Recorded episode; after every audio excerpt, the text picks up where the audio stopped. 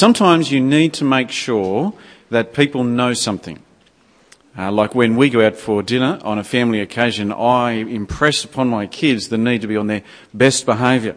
Or if there's a bushfire danger, the authorities want to make sure that people know about it. In the wake of Black Saturday, the uh, Victorian bushfires earlier this year, there's been a whole scale investigation into why people weren't warned earlier or told of the magnitude of the bushfire. When something's so important, you want to make sure people know. In the last three chapters of 1 Timothy, Paul has something he wants to make sure the church knows.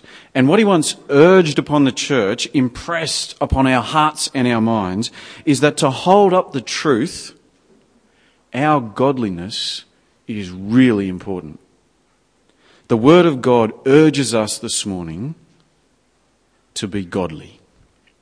So let's pray and ask God that we'll heed His call. Let's pray. Heavenly Father, thank you for your Word.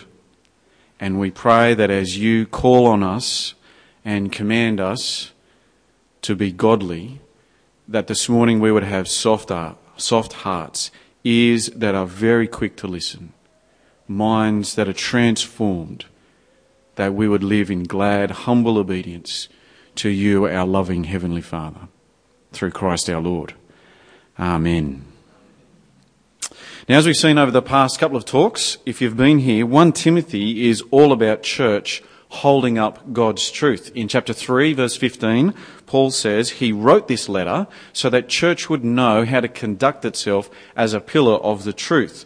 We are to hold the truth up, and that's what the letter is all about. How we do that is summarized by the three trustworthy sayings that are in the letter this morning, we're up to the third saying, and so uh, as we begin to think about it, we're going to begin with the third trustworthy saying. So make sure you can see chapter 4 and verse 7. And we'll see that we're to hold up the truth by being godly. Chapter 4 and verse 7.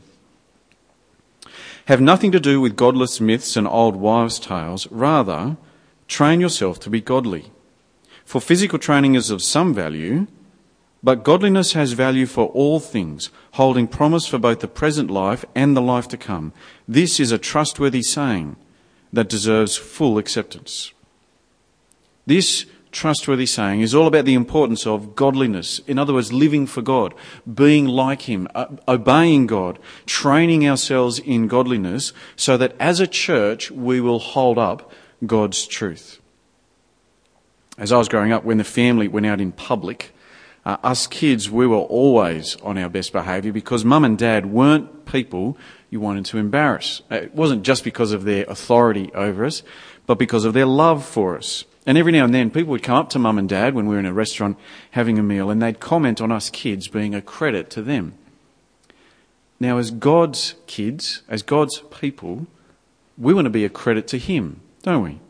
Not just because of his good authority over us, but also because of his love. We want to hold up his truth by the way we live. But just in case we need reminding, Paul stresses the importance of godliness. The rest of chapters 4, 5, and 6 spell out how we're to be godly, and all the way through it, Paul urges Timothy to make sure the church knows it. At least six times, Paul stresses the need for this teaching to be given to the church. And so we're going to read them to feel the urgency. So have a look this time, chapter 4, verse 11. Paul simply tells Timothy, chapter 4, verse 11, command and teach these things. Now skip across to chapter 5, verse 7. Halfway through giving instructions on widows, Paul says, verse 7, give the people these instructions too so that no one may be open to blame. Then down to verse 21. Paul ups the ante to Timothy here, chapter 5, verse 21. I charge you in the sight of God and Christ Jesus and the elect angels to keep these instructions without partiality and to do nothing out of favoritism. Then down at the end of verse 2 in chapter 6. After giving instructions on slaves, Paul says, chapter 6, the very end of verse 2, these are the things you are to teach and urge on them. Paul hasn't finished yet. Keep going to verse 13 now.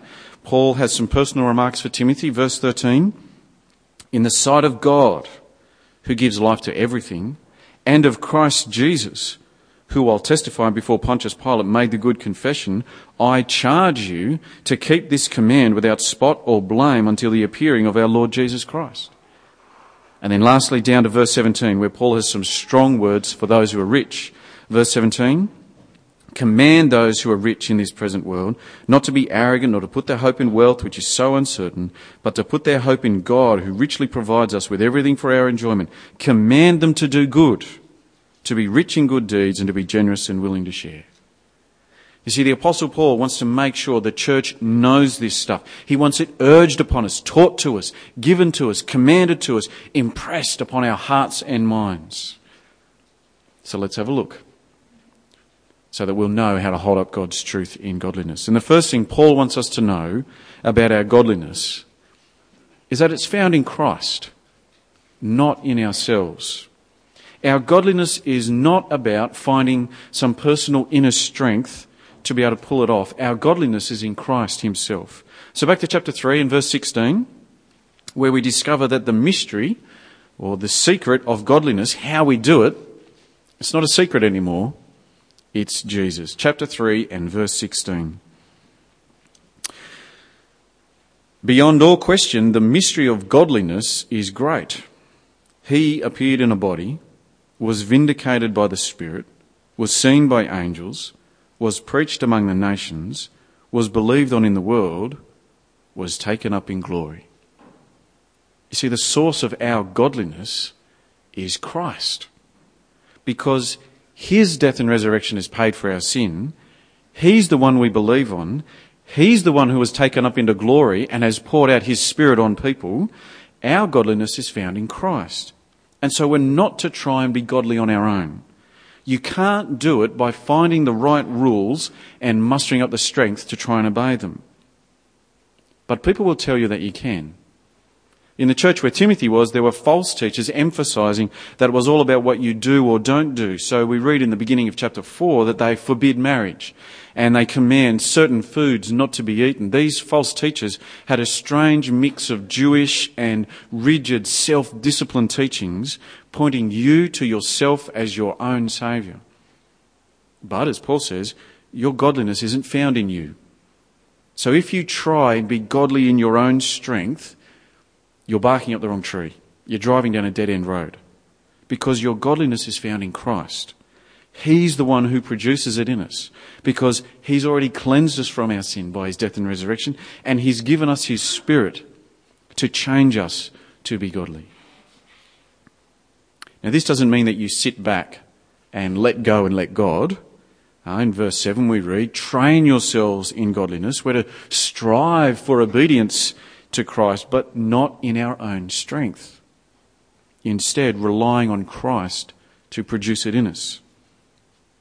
Now, in chapters 5 and 6, Paul spells out some practical ways that we're to be godly. And as we look at some of what he says, we need to rely on Christ to be able to do them. Ask Him to strengthen us by His Spirit to be able to do these things.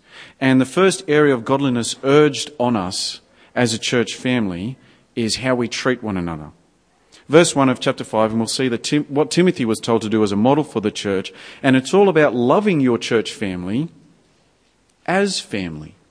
Chapter 5, verse 1. Do not rebuke an older man harshly, but exhort him as if he were your father. Treat younger men as brothers, older women as mothers, and younger women as sisters, with absolute purity. So for us as a church to hold up the truth, we are to treat each other like family. Now, depending on your experience of family, that can be taken a few ways, I'd reckon. But I think it's safe to say that when he says treat older women as mothers, he's not saying we should get them to clean up after us. I reckon that's pretty safe. When he says we should treat younger men as brothers, I don't think he's saying we should pick on them and argue with them. Paul's saying, as a church family, love respect, honour each other. Because this will hold up God's truth. But if we're not like that, well, it'll just bring shame on God's truth. If we're a bunch of bickering, bitter backstabbers, well, tearing each other down, who would want to be involved in our truth? Instead, we're to revere the older ones. We're to love and protect the younger ones, living as a family should be, as a church family should be. And this is a lovely but hard way to hold up the truth. This isn't easy, but as we do it, we'll show people that God's truth transforms lives because we'll be a gathering of people who love and honour and protect each other, even if we don't naturally get along. And since our godliness is found in Christ, well, let's pray now that by His Spirit, He'll enable us to love each other as family. Let's pray.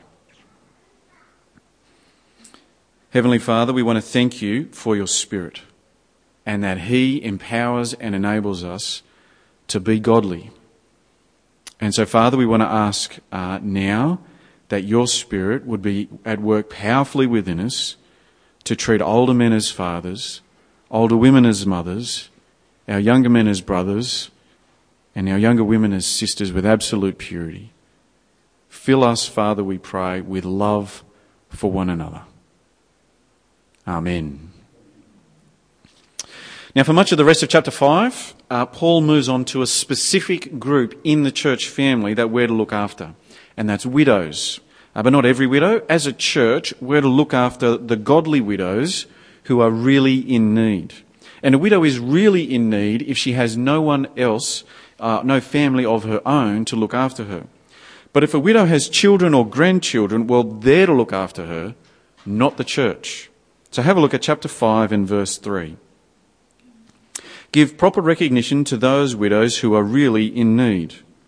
But if a widow has children or grandchildren, these should learn first of all to put their religion into practice by caring for their own family and so repaying their parents and grandparents, for this is pleasing to God. Paul's got similar words, uh, but stronger words, down in verse 8. So have a look there, verse 8. If anyone does not provide for his relatives, and especially for his immediate family, he has denied the faith and is worse than an unbeliever. Again, it's the same idea down in verse 16. Verse 16 this time. If any woman who is a believer has widows in her family, she should help them and not let the church be burdened with them so that the church can help those widows who are really in need. There's two things going on here. One, if you have widows in your family, uh, either your parents or your grandparents, you should help them to save the church from being burdened with them. So that too, the church can help those widows who are in need and have no one else to help them. Now, I think we can broaden this out a bit from not just widows, but people in need in general. And we've got lots of examples, praise God, across the DPC of this sort of thing happening. I know of families who are looking after their parents and their grandparents. I know of others who are in need and are being helped by their church family because they've got no one else to help them. And this is lovely. And good on you. But in order for us to keep doing this and to do it better, here's something we'll need time. For you and I to look after our parents and our grandparents when they're in need, we'll need time. For you and I to look after those in our church family when they're in need, we'll need time. But in our culture, time has become as important as money. We're all so busy as we juggle work and family and school and running after kids and all their activities and church and just managing life. You know, getting the washing done can sometimes be a bit of a squeeze. And if we live like this, how will we squeeze our parents and our grandparents in to our schedules when they're in need? And how will we squeeze members of our church family into our schedules when they're in need? Instead of cramming as much as we can into our weeks so that when unexpected things come up, they just throw everything out, why not have space inbuilt into your week? Why not have a degree of flexibility inbuilt into your routines so that you can look after your family when they're in need? And you can look after your church family when they're in need. Uh, this is a very different way to thinking about your time than, than the way the world thinks about it. They're working out how to maximize their time in terms of having it for themselves. I'm talking about prioritizing and managing your time to have some left over for others. And in our culture, we need to ask ourselves, how well placed are we to do this? So that we can care for people in need. Because when we do, we'll hold up the truth well as we look after our parents and our grandparents, as we look after our church family, it'll be plain to see that being Christian makes a tremendous difference to life. That God's truth is real and attractive because of the love it produces in us. So let's pray and ask that God will help us in holding up His truth by caring for those in need. Let's pray. Heavenly Father, we want to thank you again that by your Spirit you are changing us and transforming us to be godly. And uh, now we want to ask that by your Spirit we would love and care for our parents and for our grandparents when they're in need. Father, we pray that you would, by your Spirit, enable us to love and to care for each other when we are in need.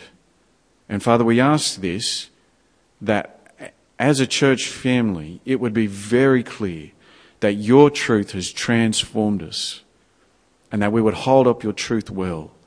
And that as people look at us live, they would want to know who is Jesus. And we pray this for his sake. Amen. All right, the rest of chapter 5 and chapter 6, Paul uh, keeps listing off more groups of people and how they're to live in order to hold up uh, the truth. We haven't got time to look at them all, so we're going to finish with Paul's commands to the rich in chapter 6 because by any measurement of wealth across history and across our world today, here in Australia, we're rich. Uh, we're buying our own homes, we've got two cars, we've got big TVs, we go on holidays. We go on nice holidays. We're rich. And as we'll see, there's nothing wrong with being rich. It's just dangerous dangerous for us in our own salvation, dangerous for us as a church family, and what they do to us as we try and hold up the truth. So let's have a look at the teachings that are urged and commanded on us as we think about how to be godly with our riches. So we'll go from chapter 6 and verse 6. But godliness with contentment is great gain. For we brought nothing into the world and we can take nothing out of it. But if we have food and clothing, we will be content with that. People who want to get rich fall into temptation and a trap and into many foolish and harmful desires that plunge men into ruin and destruction. For the love of money is a root of all kinds of evil. Some people, eager for money, have wandered from the faith and pierced themselves with many griefs. Please tell me you feel the weight of these verses. God says, if you want to get rich, you will fall into temptation and into many harmful desires. And these harmful desires plunge men into ruin and destruction. Learn from the mistakes of others, Paul warns. Look at it again, the end of verse 10. Some people, eager for money, have wandered from the faith and pierced themselves with many griefs. Wandered from the faith.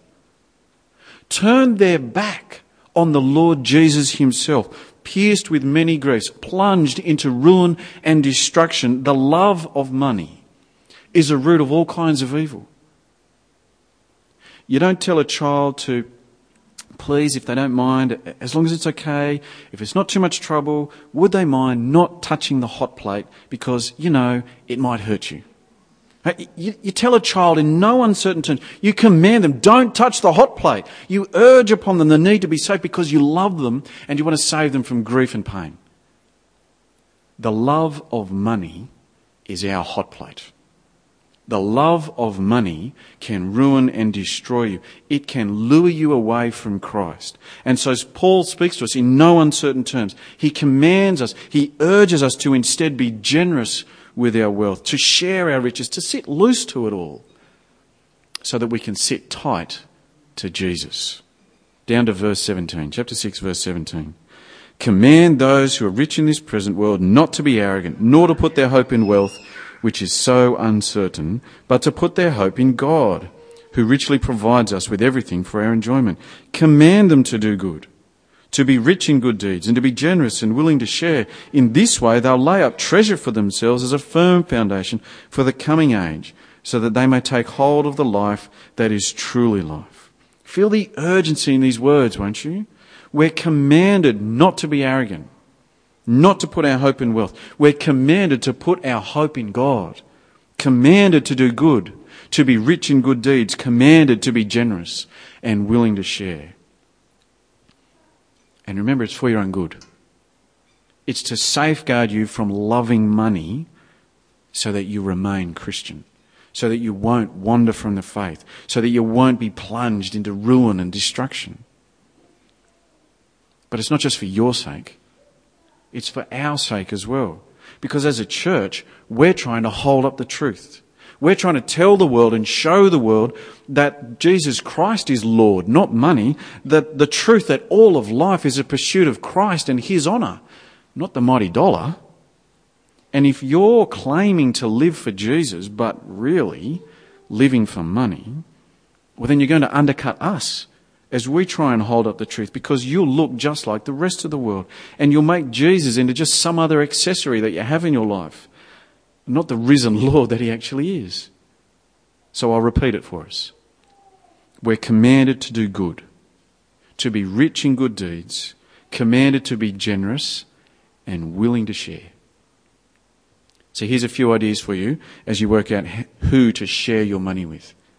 And probably the first people we should be willing to share our money with is our own church family. No one else is going to support the work of the gospel here at DPC except us. And if there's people in need amongst us, well, we should be quick to give to them. Secondly, share your riches with organisations that are involved in holding up the truth just like we are. Only Christians are going to fund the promotion of God's truth. So give your money to uh, people who train and support gospel workers.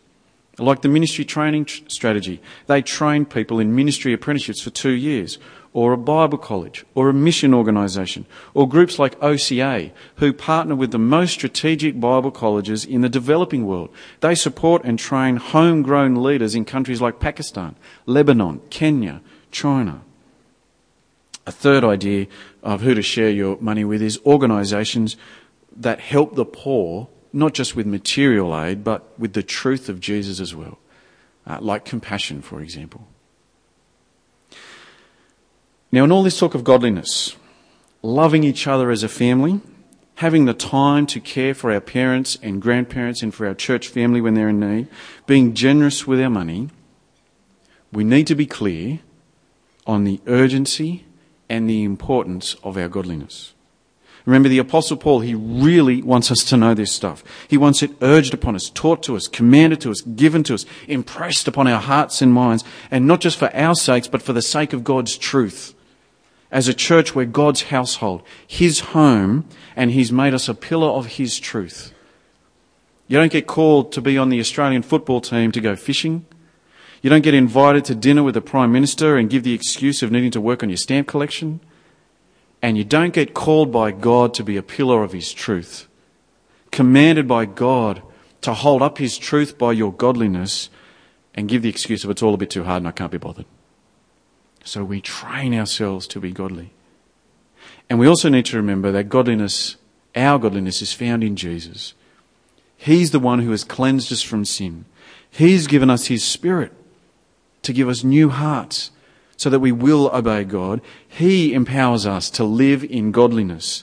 So, in the power of the Spirit of Christ, for your sake, for our sake, for the sake of God's truth, and for the sake of Christ who came into the world to save you, love each other, care for those in need, share your money. Let's pray.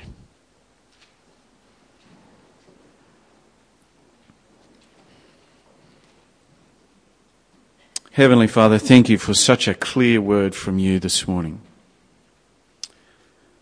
And we pray that by your Spirit, we would warm to these words. We would love 1 Timothy chapters 4, 5, and 6. That we would be quick to love each other as family. That we would be quick to care for those in need. That we would be quick to share our money that by your Spirit you would produce this in us, we pray. For the sake of Christ.